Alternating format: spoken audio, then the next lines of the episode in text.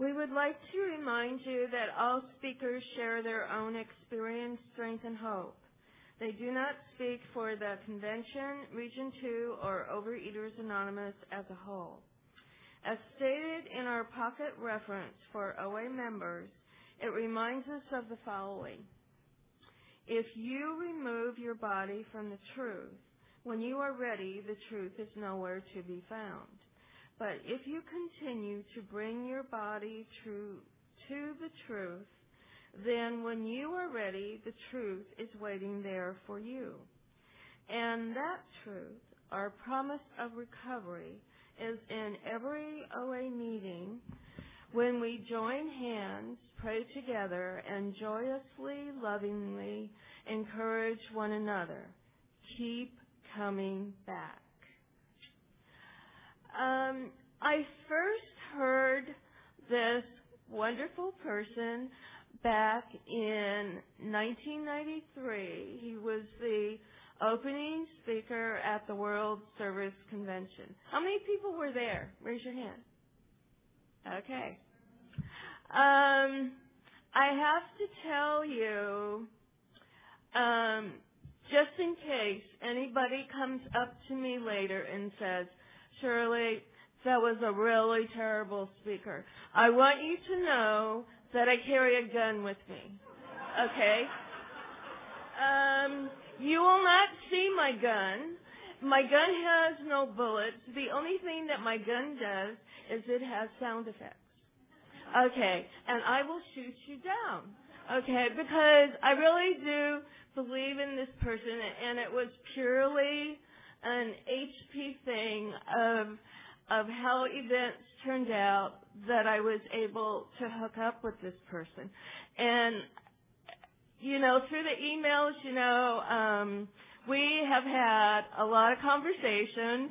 Some of them are very hilarious, which I don't think um, we need to go into tonight.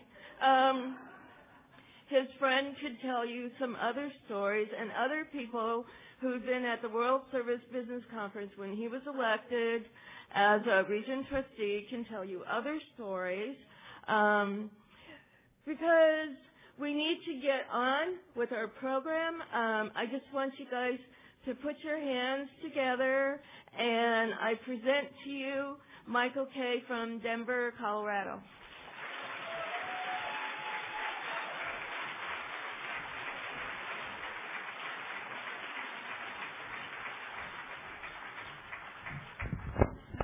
No, this is not a revival. Um, oh, for those of you who are listening to this on CD or tape, tough. You don't see how I'm dressed, so you don't get it. Neener, neener, neener. Um, not that I'm bitter. Um, after a moment of silence, would you please join with me in the recitation of the third step prayer?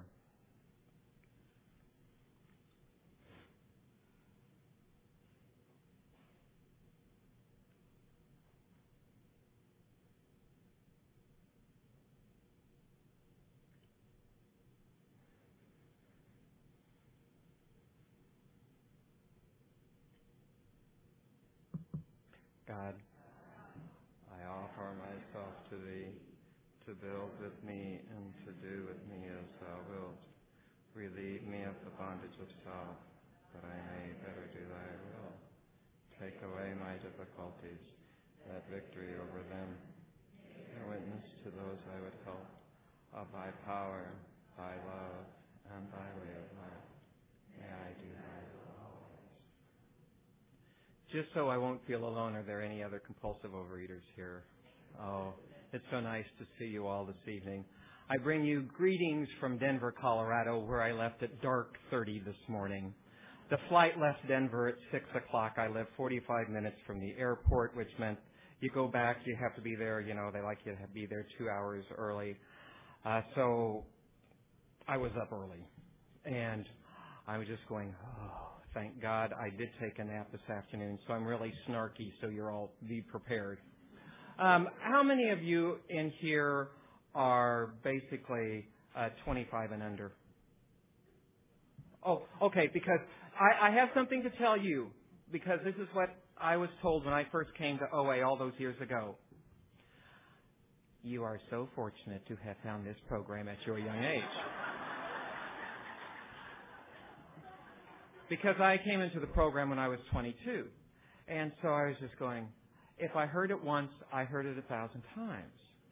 And it finally got to the point where if I heard somebody say to me, you are so fortunate to have found this program at your young age, I promised God that I would not give them a big book enema. So,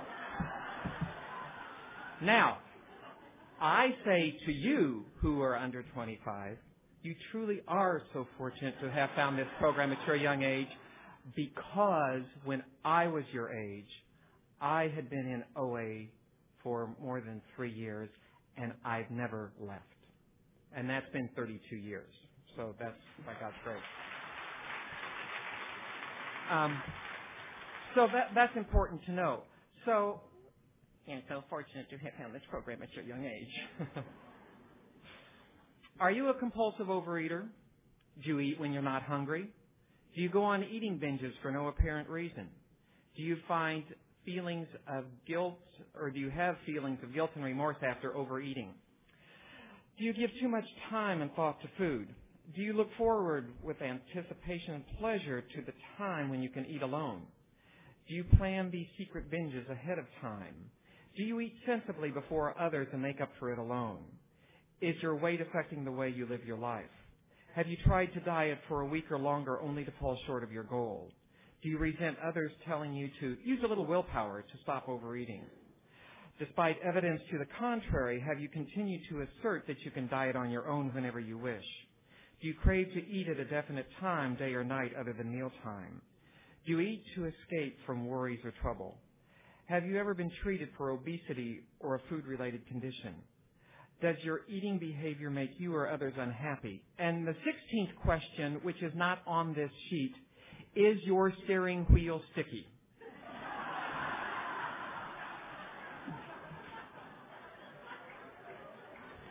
I know that maybe some of you might not have gone to such depths, but I was a car eater, and uh, my steering wheel was tremendously sticky. Um, Batman had the Batmobile, I had the Binge Mobile. You know, it's really kind of bad when you go driving down the road and all of the wrappers from underneath the seat come flying forward. It's just kind of ugly. Um, what it was like, what happened, and what I'm like now. Well, here's the bottom line. I I was born and raised in a good German, Irish, Roman Catholic Kansas farm family. That should uh, that should take care of about uh, 90% of what it was like. Um, I went to a public school taught by nuns for eight years, and then public high school and public college. Um, I was, I was, I guess, a normal weight kid. I don't know. It was in third grade. I weighed 110 pounds, and from grade from grade, grade um, three through 12, I gained 15 and a half pounds each year, um, and therefore couldn't wear the same clothes the next year and all that other stuff. I don't have to tell you all. It was just really miserable miserable, miserable. And um, so when it was time for me to um, uh, to go to college, and I had my college physical, I went. And the smartest thing that I ever did was I mowed a lawn before that morning before I went to to the col- uh, for my college physical. And you have to live realize I lived back in Kansas, so it was a little humid that day, and I'm sure I lost water weight. So when I got on the scales, it said 232, and I was just going, "Wow, that's a lot. And, um, you know, it was. It was a lot of weight. I weigh less now than I did when I was in the seventh or eighth grade. I still don't know what I weigh because it, I don't weigh myself because the numbers are an indication of goodness and badness to me, and I let the doctor weigh me. I have a whole thing about medical doctors anyway, but I went, um, the last time I had a physical, I went to there, and I don't know about the rest of you, but I don't care what they'll diagnose me with. I have to get on that frickin' scale. So here it is all day long. I'm at work and I'm going, oh God, I gotta get on that scale. Oh God, I gotta get on that scale. Oh God, I gotta get on that scale. This doctor's worked with me for many, many years. So I get in there and the doctor says, oh, I'm not gonna weigh you today. You look fine. I could have killed him. I had worked up all of this stuff and then he said, oh, you look fine. Now, most people would say, "Oh, that must have been wonderful." I go, "No, I got a resentment now because I worked up for this." So, you know, when the medical doctor says you look fine, that's something from somebody from where I came from. You know, I'm a I'm a sugar addict. I can eat the stuff whether it's frozen, baked, raw, thawed, or indifferent. My first degree is in biology education. And I know that certain things have to be done to make medicine and all that other stuff. But I've eaten moldy fruitcake under the auspices of I could use the penicillin. Some of us just use little things, you know, we've got our excuses. Um, I've eaten frozen food, you know, I to this day that even though I have a microwave, I, for so many years I eat cold food that cold food is just fine. Now, my four basic food groups at one time were sugar, fat, flour, and chocolate, and um, and uh, donuts were the perfect four basic food group. You know, oof, oof. Um, yeah, kind of miss those days, but then I don't. One of the jobs that I had uh, while I was in college, both times, um, I lived in a funeral home, and because, well, it was wonderful the first when I lived in the funeral home the first time because I got my room free and I received a stipend each month, which was really nice. And then when I went back to school to work on my degree in accounting, I worked for the other funeral home in town. This, there was a separation of several years when I went back. And so I worked for the other funeral home in town. And there, here's how I worded it on my resume because it's just kind of odd to say. But I assisted the funeral director in removal of remains from site of expiration. For those of you who are wondering what that really means, it sounds so governmental. I picked up dead human bodies. And I remember the one in particular that haunts me to this day. It was one of those beautiful clear days in Kansas and um, this, it was a fall day. It was in October. The sky was one of those wonderful blue Midwest days. It was just absolutely gorgeous and we I gone to this lady's house. We got the call about uh, 5:30, about 5 5:30 on a on a Monday morning, and so I met the funeral director at the house. Well, I knew something was up because this is Kansas for goodness sake, and there's there's a lot of dirt and all that stuff. But she had an open carport and it was swept. It was clean. I walked into the house and there were tchotchkes all over the place, but they were dusted. And I thought, ooh, this is wild. When we walked into the bedroom, um, there was the deceased. Her hair was coiffed. You could smell powder. Her nails were done. And she was between 350 and 400 pounds. Now, the funeral director is about my size. And, you know, we're supposed to be very dignified and all this other stuff.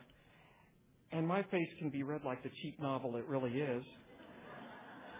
And so I'm so I just kind of go to him and I just go, how are we going to do this?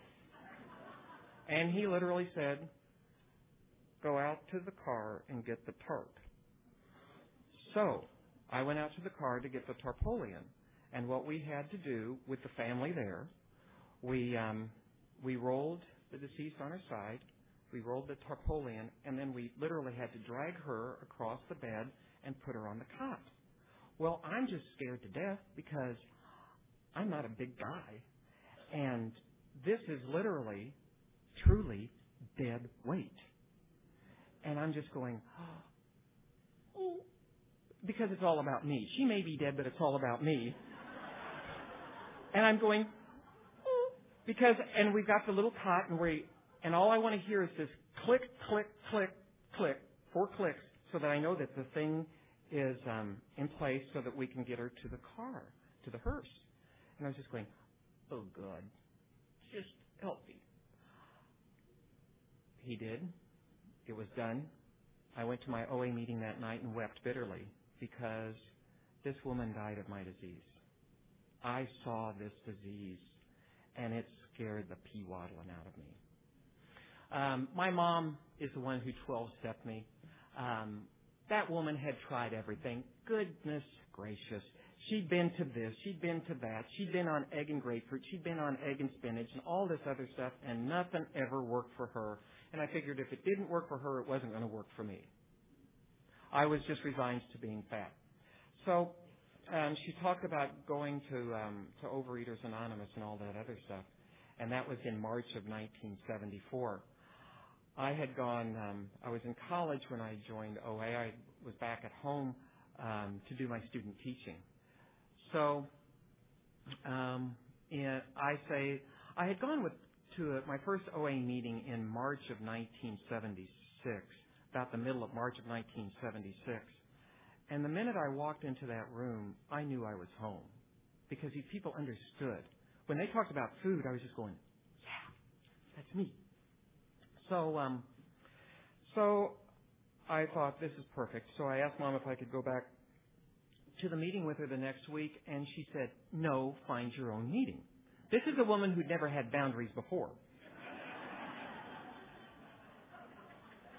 I was not a man in recovery and not very happy at that point.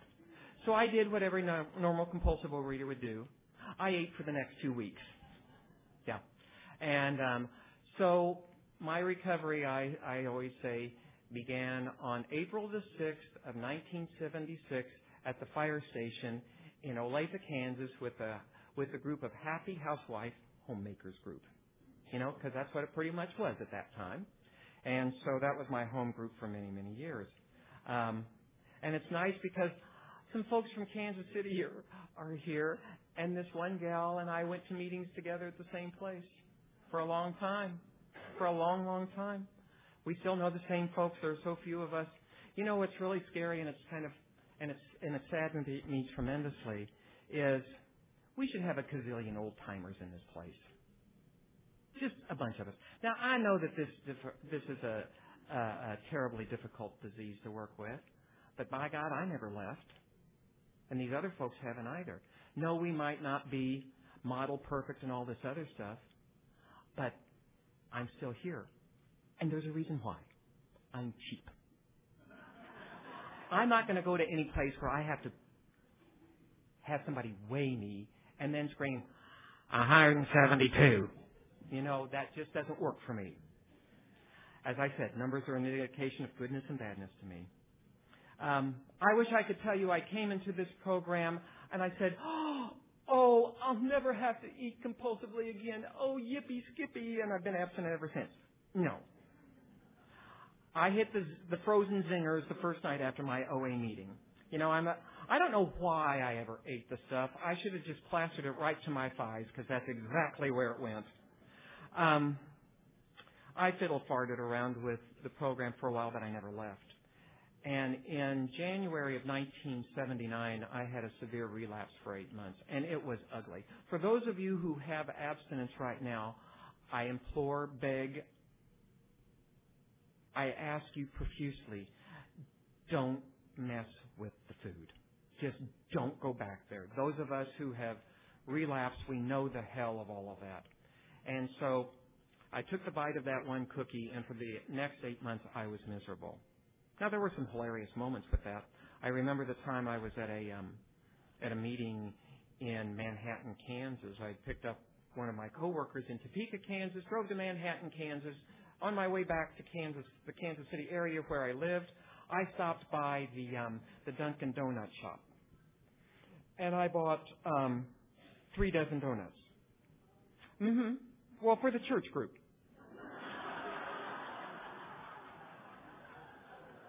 Um, my car was the church.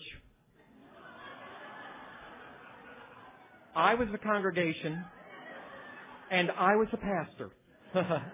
and so, um, um, I ate between 26 and 29 of these damn things, and so I kind of got a little sick after a while. So as I was traveling east on the interstate in Kansas, I threw them out on the interstate. And when I shared this at one of the meetings, somebody said, "Where on the interstate?"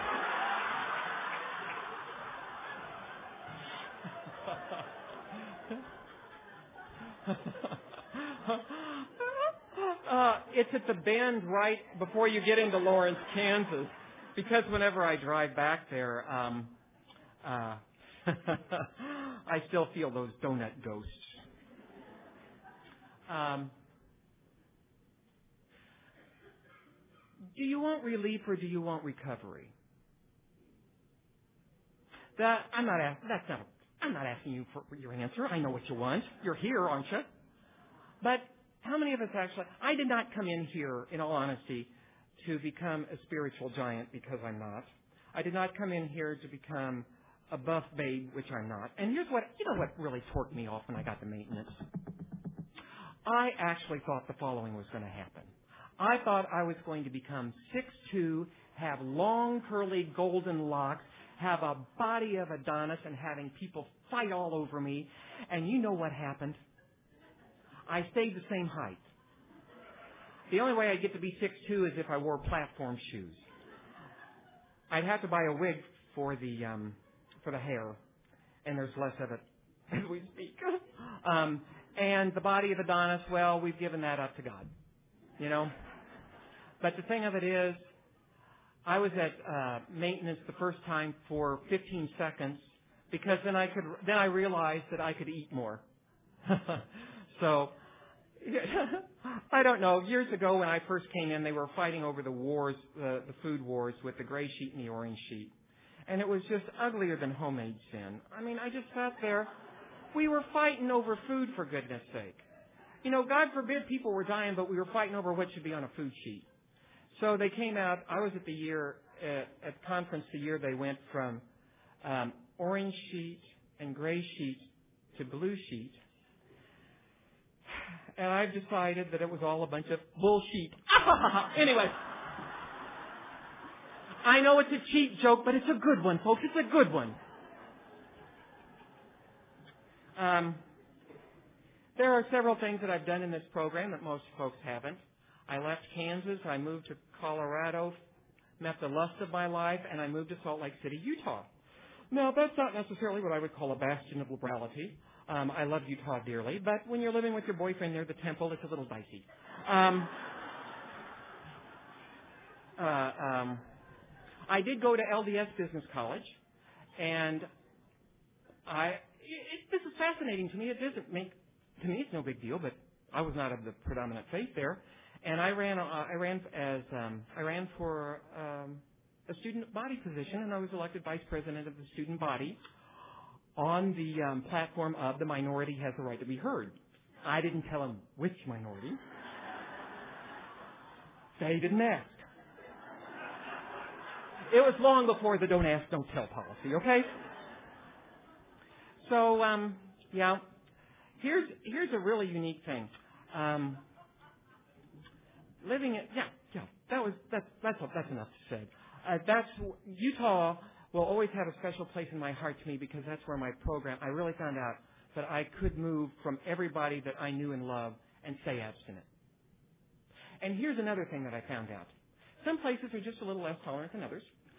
And um, at this one meeting that I dearly loved in Salt Lake City area, um, they were it, somehow they started to bitch about their husbands, so I started to bitch about mine, and that was the last time they ever bitched about their husbands. Um,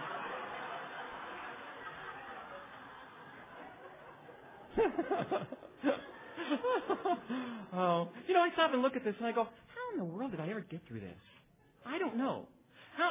Another question I have: How many family members are here? You know, spouses, children, and all this other stuff. I know that there are two here, but are there others? You know, welcome, welcome, welcome. We do welcome you, and aren't we just a joy to live with? Um, uh, my ex once said to me, and I love the way that you pad this question. They say, uh, honey, um, are you going to a meeting today? Isn't that somewhat of a loaded question? And for those of us who are compulsive overeaters, we're going, hmm, I wonder what that means. I wonder what they're going to eat. I wonder who they're going to see. I just wonder, period. Oh, I have laughed about so much of this stuff in my life, but I've also cried. many of you, many of the folks who know me don't know of the hours. They see this wild kind of crazy little character that's run around and done a lot of service hither, thither, and yon, and all this other stuff. But what many people don't know are the many hours of um, of prayer and meditation that I do, um, because they don't see that. Um, I've been I've been single now. This is what 2008, so 22 years this go round. And um, somebody once asked me, they said, "Well, why don't you have a partner?" And before I could get the words out, and it surprised the pea waddling out of both of us, I said, "Because I love God more than I do anybody else." Thus, the collar. And I don't mean that lightly. Now, I I take my um, my vows seriously, but see, I did not want to wear this this evening because, but I was speaking with my um, religious superior, and he said, "Oh yes, you will wear that." And I said, "Harry, I hate this thing." He says, "I know. That's why you'll wear it." And you know, that's why I was with abstinence. I hate it at times, but I do it because the other part is just ugly. It's miserable, it's nasty, it's painful, and it's deadly. My mom died due to this disease. Um, she had a, um, oh, she horse assed around with abstinence for a long time. I loved her dearly, but, and um, she and I always got along fine. I could always tell when she was torqued with me. I'd say, because she might have been my mother, but she was also an OA member. So I would say to her, now, Marge, how's your abstinence doing? And she just told me how the cow ate the cabbage. And I just said, well, thank you for sharing. Um, and here's the other part of it. We would talk about the steps and all this other stuff. And I said, well, Mom, have you ever done a four-step inventory? And she said, no. And I said, oh, really? And she said, well, yeah, I go to confession. And I go, well, I do too, but I sure don't trust those buzzers. because I don't, I didn't need any more condemnation. Um, here's the other part that I think is so important for, uh, for me anyway, is that I ain't perfect. And it just irritates the out of me. I'm just not perfect. There are a couple of things that, um, as you can tell, this is one of the original 12 and 12, and it's kind of been used a bit. And on page 27 of this old version that I have, it says, a lot of people like to take stuff out of context. And there's nothing that drives me more crazy than taking anything out of context, especially the traditions and the steps and all that other stuff. But here's the one that, there's one little quote that I always hear a lot. It says, we cannot fail to recover. Well, that's part of a phrase of an entire sentence. You know what the sentence says before that? It says, once we compulsive overeaters truly take the third step, we cannot fail to recover. That's the whole thing. And then also on page 58 of the 12 and 12, it also says we cannot fail. But it says there, from now on, we will strive to keep ourselves entirely ready for any transformations our higher power wants to bring about in us. Having such an attitude, we cannot fail. So, you cannot fail. But, there's always a but in there, isn't there? Um, here's how it works for me. I read the big book, I read the OA 12 and 12, I go to meetings, I give service, I talk with my sponsor, I work with newcomers, I write because I don't like it, and um, I pray like hell. And if that doesn't work, I go to meetings, I read the big book. You know, there's that mantra. But I want to share with each and every one of you the importance of living this life in an abstinent, sane manner. I had literally quit jobs without having another one and said, okay, God, I know I'm not supposed to be there. You best get your butt in gear and take care of me. And you know what? I never went hungry. Of course, I'd never go hungry. I'm a compulsive overeater, for God's sake. I always had a roof over my head. I always had clothes on my back and all that other stuff. And when I trust totally and completely, I'm given this wonderful gift. I don't take this gift of abstinence lightly. I was given this gift on August the 5th of 1979. And I wish I could say I've been perfect with the abstinence since. Um, I wish I could say I'm normal. And as one of my dear, sweet, really rude friends says, normal is setting on a dryer. And and unfortunately, I hate to admit this in public. She's right. But here's what I, I do want to share with each and every one of you is this. This program works. But what are you willing to give up? Are you really willing to give up the foods, the family members, the spouse, the boss, the job, and all that stuff to maintain abstinence? I did. I had to. I really had no choice.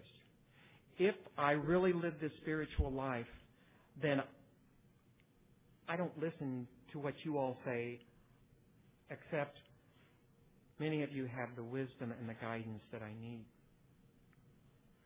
Joy, peace, serenity, and love is ours. But I not always I didn't always want that. I didn't always want that. But I do now. Um, this is probably one of the uh, best things that I've ever done for me is to come to the program of Overeaters Anonymous. I try to live daily in steps six and seven, which prevents me from having to do steps four and five and ultimately steps eight and nine. You know, nobody's tougher on me than me. And I really have tried, tried all these years just to become a kinder, gentler, loving individual. It's so easy to do that to you. But to do that for me, that's one of the damn toughest things that I've ever done. And I'm still working on it. I'm still working on it. The other aspect of it is, for those of you who are still in the program and you still have your weight to lose and all that other stuff, welcome to Overeaters Anonymous. Truly welcome home. Where else are we going to find this? And one day it will click, but maybe not the day that you want it, like on Monday. You know, um, I I remember that very last binge that I had and the insanity of this disease. I remember I wanted to. Uh, I I was I bought a package of Nutter Butter peanut butter cookies to kill them I jumped up and down on them by a by a dumpster and all this other stuff, and I was getting ready to throw them in the dumpster, and I looked at these cookies and I said, "Hmm, I know what they taste like whole. I wonder what they taste like fruit." They did go in the dumpster. They did go in the dumpster. But there was that split second gift that I was given, and I've been given many split second gifts. Um, it's a, it's kind of a blessing and a shame that they only gave me 30 minutes. Maybe for you, you're just going, oh, thank God for small favors. Um, but I, my favorite, my favorite passage in our in our OA 12 and 12 um, is from page 106, and I just love these past these two paragraphs because they embody for me what I try to do in my life. We who began working the steps in order to recover from compulsive eating now find that through them we have embarked on a lifelong journey of spiritual growth. From the isolation of food obsession, we have emerged into a new world. Walking hand in hand with our friends and our higher power, we are now exploring this world using the great spiritual principles embodied in the 12 steps as the map to guide our way. We gratefully follow the footsteps of many others who have walked this way before us, and we're gratified to be making footsteps of our own for others to follow. Those of us who live this message don't simply carry the message, we are the message.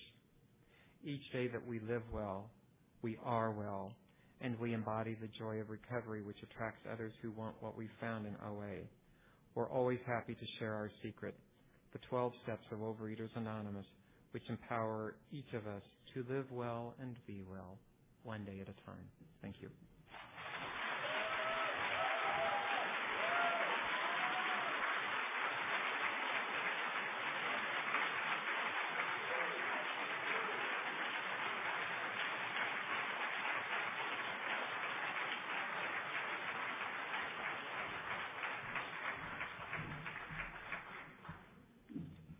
Thanks, Michael. That was an awesome share. Hi, I'm Katie. I'm a compulsive overeater. Hi, everybody. I love how that sounds. Thanks. I'm also your entertainment chair. Okay, what you are about to experience is a dramatic presentation where our performer takes the audience on a roller coaster ride that most of us have been on. The roller coaster of food, weight, and body size. She finds blissful oblivion in the sweet, rich heaven called chocolate. But her sweet tooth becomes a terrible obsession. She hates her body, so she diets, binges, hates herself for binging, and diets some more. Her whole life is about food, weight, and body size. What would her life be like if she was not wishing for a better body? If she could just lose weight, everything would be all right. But would it? Eventually, she discovers how and where to find a true haven of perfect harmony, peace, and is finally able to get off the roller coaster she's been on her whole life. A talented OA member entertains and delights us with her gut-wrenching honesty, startling insights, and surprising humor in her story of survival, triumph, and chocolate. Put your hands together for Susan H., who presents her one-woman show entitled Nirvana, a glimpse of survival and triumph over chocolate.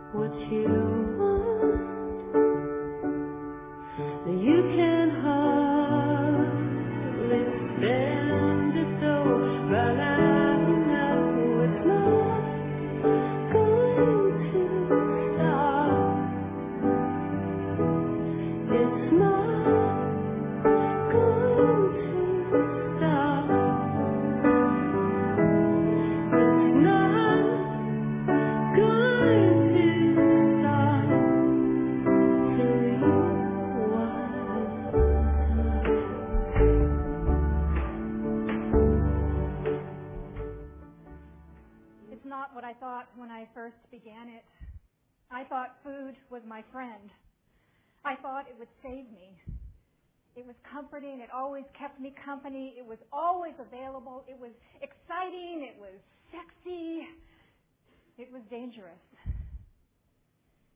With food, I was complete. My twin brother, my sister, who's two years younger than I am, and my mom are sitting in the new living room of our new home. I'm 10 years old. I don't know why we're living in this new home, and I don't know why Daddy isn't here with us. My mom explains that she and Daddy are getting a divorce. I don't know how I know what that means, but I do. I don't know how I know not to cry, but I don't. I go to my bedroom and cry instead. I share a room with my sister. I have the top bunk. It's raining in Seattle like it always does.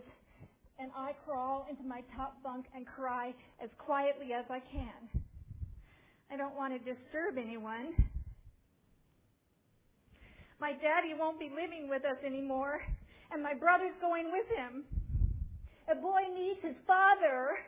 Well, so does a girl. I'll be living with my mom, my sister, and my cat. I miss my daddy. He doesn't seem to miss me. He's very involved in my brother's Little League football team. Every other weekend we go visit daddy and we watch home movies of my brother's football games and practices and, and my daddy cheers him on like it's happening in real life. I wish daddy loved me like that. He can't. But I can. It's my friend. Some people say she's imaginary, but she's not. She's real. I will never leave you. I will never abandon you. I am always here. All you have to do is come and get me. I love candy. I like candy so much that I steal $20 worth, 10 cents a bar, and stash it in my plastic green Girl Scout bag every kind of candy there is. In a rare moment of generosity, I offer to share my stash with my brother. I have it hidden away in the closet. But he tells on me. The babysitter takes it away. The next morning at mom's, I'm called into mom's room and all my candy is laid out on great grandma's huge mahogany bed, my mom standing beside it. Well, do you have anything to say for yourself? I don't say a word. You will apologize for stealing this candy. You'll pay for what you've eaten out of your allowance. My allowance? I need my allowance for candy! Oh, but I can see by her face that I have to do this thing. So I screw up all my courage. I ride my bike to the neighborhood grocery store and I speak to the store owner. I stole some candy from your store. I've eaten some of it. He doesn't seem very surprised or upset. I'll bet my mom told him I was coming. I'll, I'll pay for what I've eaten out of my allowance. Well, I don't think that's necessary, young lady. I think you've learned your lesson, haven't you? Oh, yes. I'm out of there just as fast as my little feet and Stingray bike will take me. Whew, off the hook for my allowance. A month later, my friend appears again. Susan, try again. Go to a store where they don't know you. She's on the back of my bike.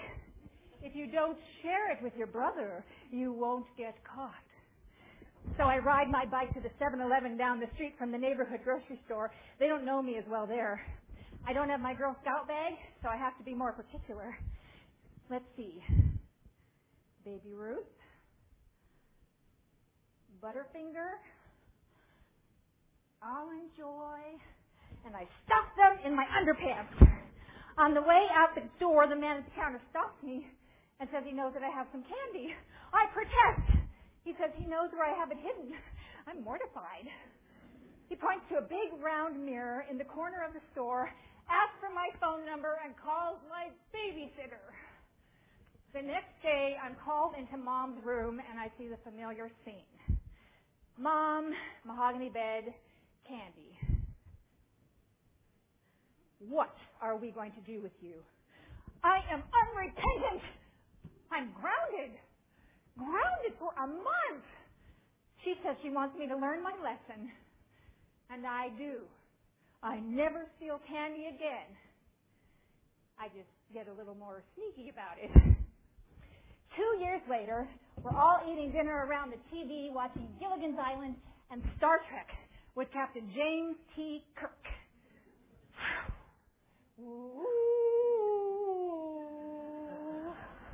We're eating the usual fare, broiled wieners on toast with melted cheese. Food and television together. What could be better? The phone rings. My mom answers.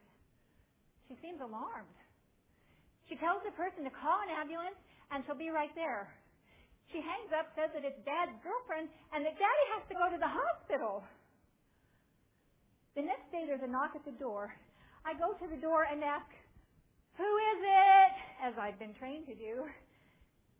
And the deep familiar voice of our pastor answers. Dr. Gillespie, what's he doing here? Dr. Gillespie comes into the living room and gathers us around him just as he does every Sunday for the children's sermon. As usual, I'm not paying much attention to what he says. He finishes by saying, Your father is asleep now. Do you understand? We all nod our heads obediently. I, under, I understand what asleep means. My mother's lips tremble and her voice cracks. She says, I don't think they do.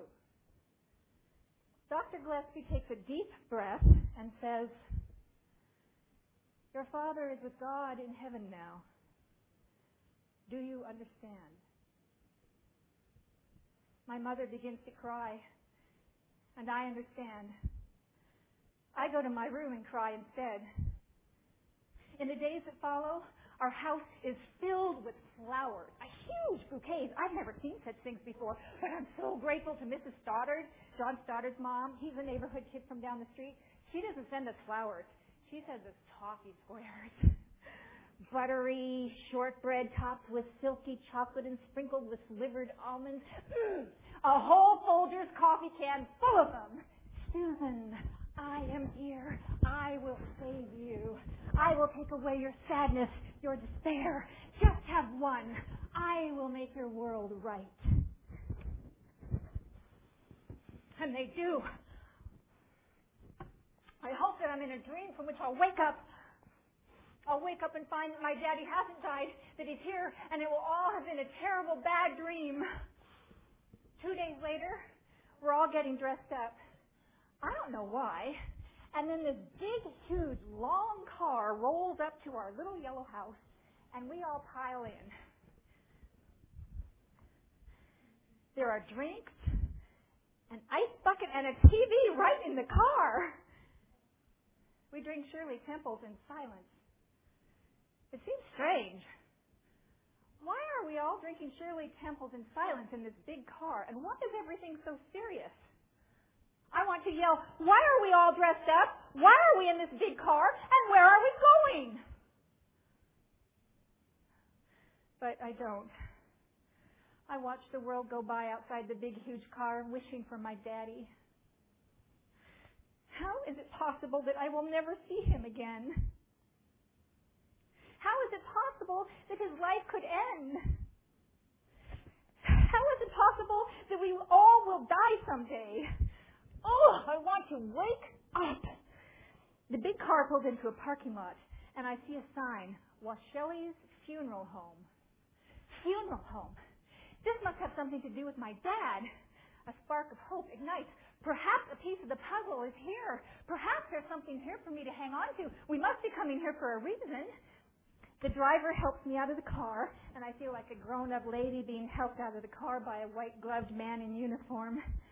We walk into a very cool, very dark building with marble floors. Oh, this is obviously a very special place. It's some kind of wonderful surprise meant to help me out of my bad dream. The adults speak in hushed tones, and we are ushered into another very cool, very dark room with a light in the center of it. I look to see what wonderful surprise might be in the light. And I realize that I'm looking at my dead father in a casket. The, the light is designed to illuminate his body. I can't breathe. I think I'm going to faint. My sister, my mother, my brother all go to look at my daddy in the casket. What are you thinking? Why are we here? Why do I need to see this? I want to yell, but I don't. I should do what I'm supposed to do. I should go look at my daddy in the casket.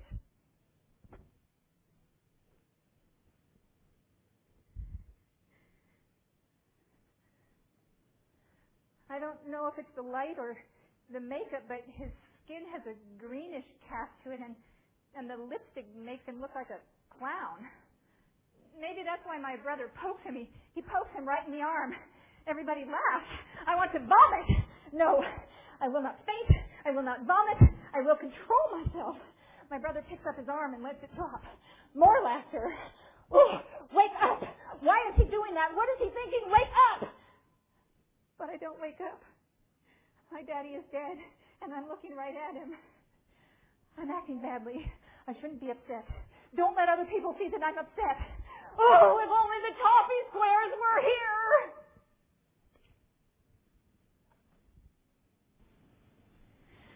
The drive back is as quiet as the drive in.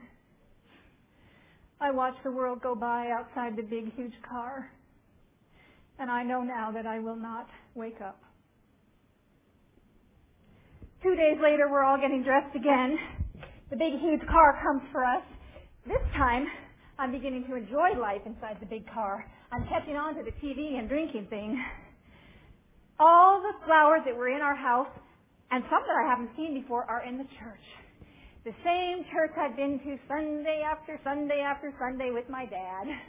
I'm still squirming in the same pew, second on the right. The casket's here again. This time it's closed. Praise God. There's an American flag draped over it. Dr. Gillespie's voice booms throughout the sanctuary, and my sister, who's sitting next to me, begins to cry. My mother, whose blue eyes are a steely gray, says, Quit being so dramatic. My sister stifles her sobs, which soon become sniffles. But her beautiful brown eyes stay big and watery. My uncle, who looks a lot like my dad, and another man who I don't know, begin to fold the flag that's on the casket into a triangle. This, I understand. I've seen this before at dusk at Girl Scout camp. That's my brother's cue to stand up at the end of the aisle. My uncle hands him the folded triangle and tells him that he's the man in the family now. that is just crazy.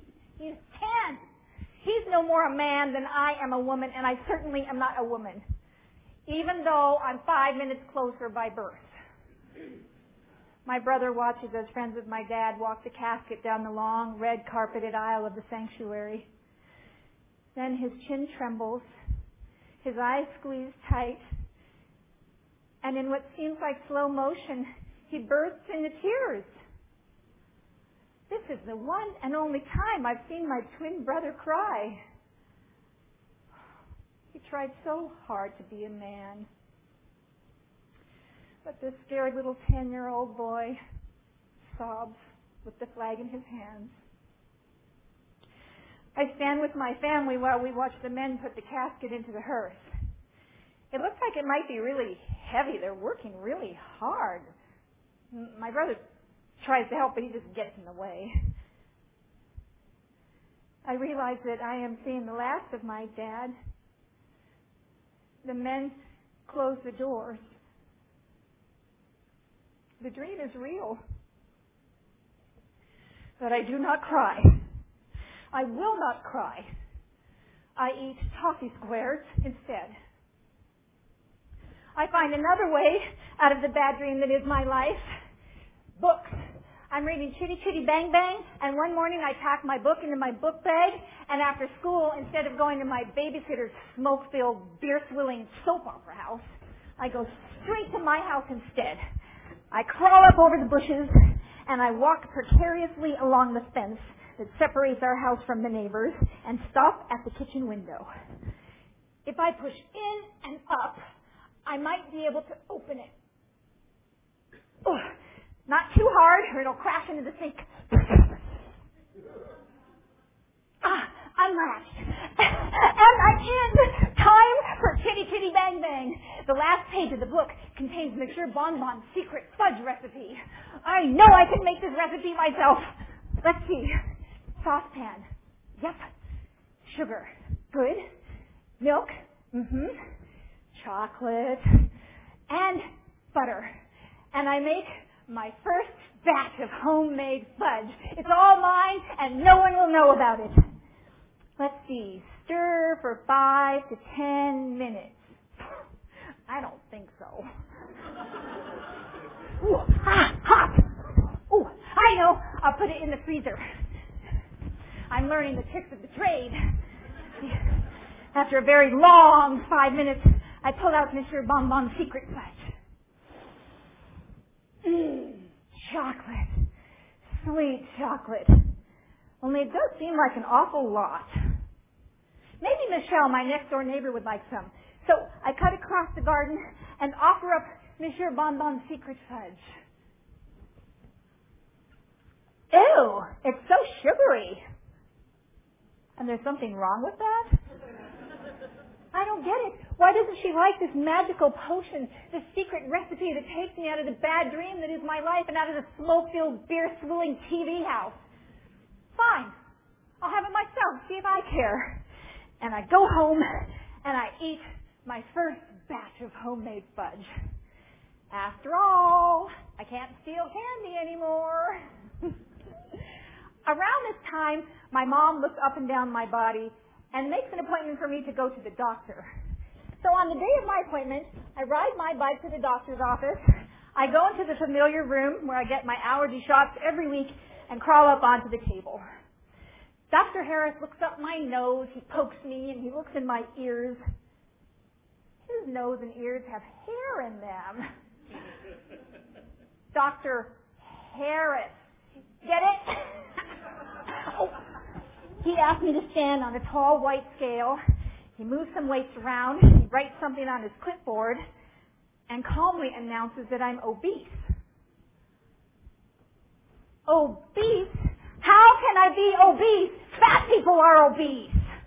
My babysitter is obese. My mom says that she must weigh at least 350 pounds.